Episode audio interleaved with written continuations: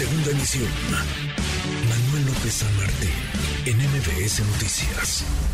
Le agradezco mucho estos minutos a la directora, la directora ejecutiva de Amnistía Internacional México. Muchas gracias a la maestra Edith Olivares Ferreto. Maestra Edith, muchas gracias. ¿Cómo estás? Muy buenas tardes. Muy buenas tardes, Manuel. Eh, buenas tardes también a, toda tu audiencia.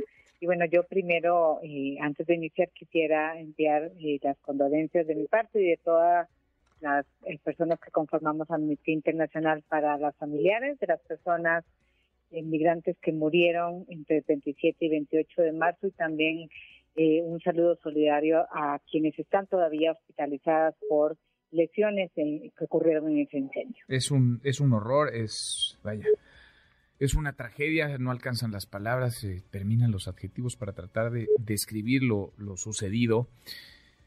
¿Qué describe desde, desde tu óptica, Edith? ¿Qué describe lo que observamos? Porque lo observamos todos. Ahí está el video de los momentos en los que se incendia la estación migratoria, se propaga el fuego y quedan encerrados literalmente los, los migrantes que murieron, murieron en los siguientes minutos. Sí, bueno, Manuel, creo que eh, lo, lo que podemos decir es que este es un terrible, una terrible tragedia, pero es un botón de muestra de una política migratoria cruel, inhumana, eh, que no respeta los derechos humanos de las personas migrantes.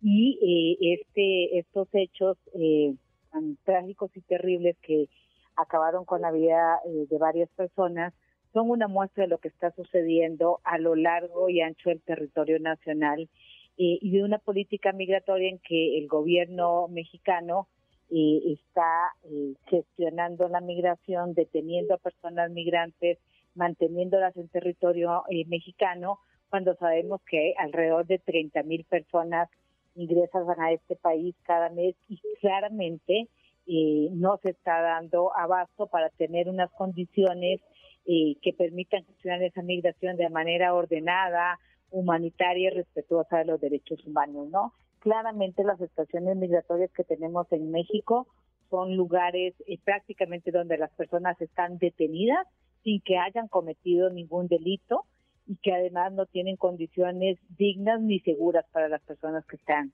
adentro y por eso ocurrió, eh, digamos, esta terrible tragedia.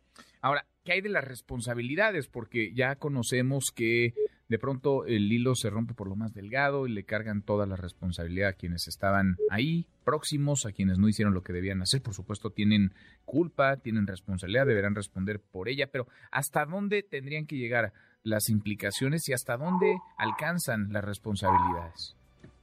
Sí, bueno, Mario, nosotros hemos estado haciendo desde Amnistía Internacional un llamado a los gobiernos de la región, en primer lugar, bueno, en este caso el gobierno mexicano, para que sancione a quienes sean responsables de los actos hasta, la, hasta el más alto nivel, pero también para que el gobierno mexicano establezca garantías de no repetición. Esta, esta tragedia no puede repetirse eh, y para ello debe hacerse una revisión de toda la política migratoria de las estancias eh, y centros de detención migratorios que hay en todo el país. Pero además es importante también eh, que la política migratoria de toda la región se revise. Esta es una región con flujos migratorios muy intensos desde hace décadas y es importante que los estados asuman también su responsabilidad en esa materia.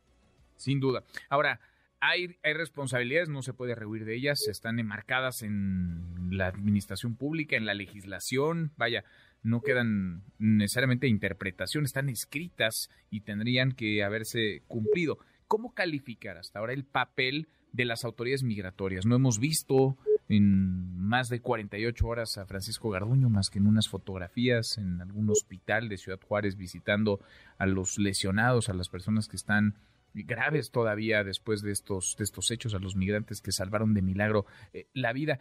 ¿Cómo calificar el, el actuar, la respuesta de las autoridades migratorias y del gobierno en su conjunto?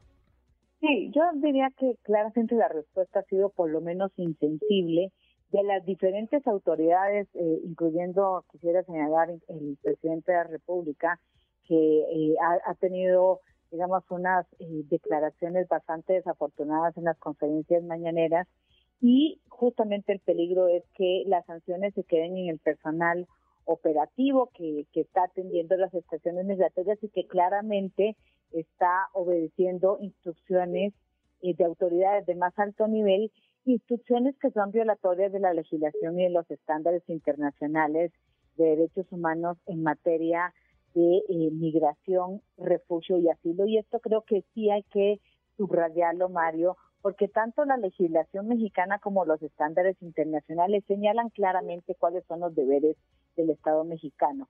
Eh, uno de ellos es que, por supuesto, que el Estado está obligado a garantizar la seguridad, la vida, la integridad de todas las personas que vivimos y transitamos por este territorio. Además, en la reforma constitucional de 2011 señala que el Estado mexicano se compromete a garantizar los derechos humanos de las personas migrantes, está establecido de manera eh, explícita. Y quisiera decir que además en el caso de las eh, estaciones migratorias, las personas que están en esos lugares están bajo custodia del Estado y por lo tanto su vida, su seguridad, su integridad son responsabilidad de las autoridades del Estado mexicano. Y eso tenemos que tenerlo muy presente y lo deben tener presente las autoridades cuando asumen esa responsabilidad también. Pues sí. Sigamos, sigamos al habla. Te agradezco estos, estos minutos. La tragedia, pues la tragedia no ha dejado de, de suceder porque no solamente es la muerte, es lo que antecede y lo que viene a consecuencia de la tragedia, de estas, de estas muertes, del fallecimiento de 39 personas en esta estación migratoria en Ciudad Juárez, Chihuahua. Gracias, muchas gracias por estos minutos. Con muchísimo gusto, muchas gracias. Muchas gracias. La directora ejecutiva de Amnistía Internacional de México, la maestra Edith Olivares. Redes sociales para que siga en contacto: Twitter, Facebook y TikTok. M. López San Martín.